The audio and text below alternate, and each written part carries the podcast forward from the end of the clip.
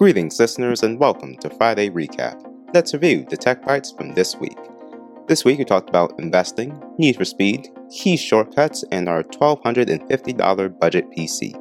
So, what do I have on deck for you, the listeners of the Technically Unbothered podcast? We'll talk about stocks, other budget PC options, and a $2,500 DDR5 PC. This has been week 16 of Technically Unbothered, and as always, I'd like to leave you with a weekend thought. When you break a clock, does that mean time doesn't pass? This has been your Friday recap with your host, Joshua Nathan. Have a great Technically Unbothered day.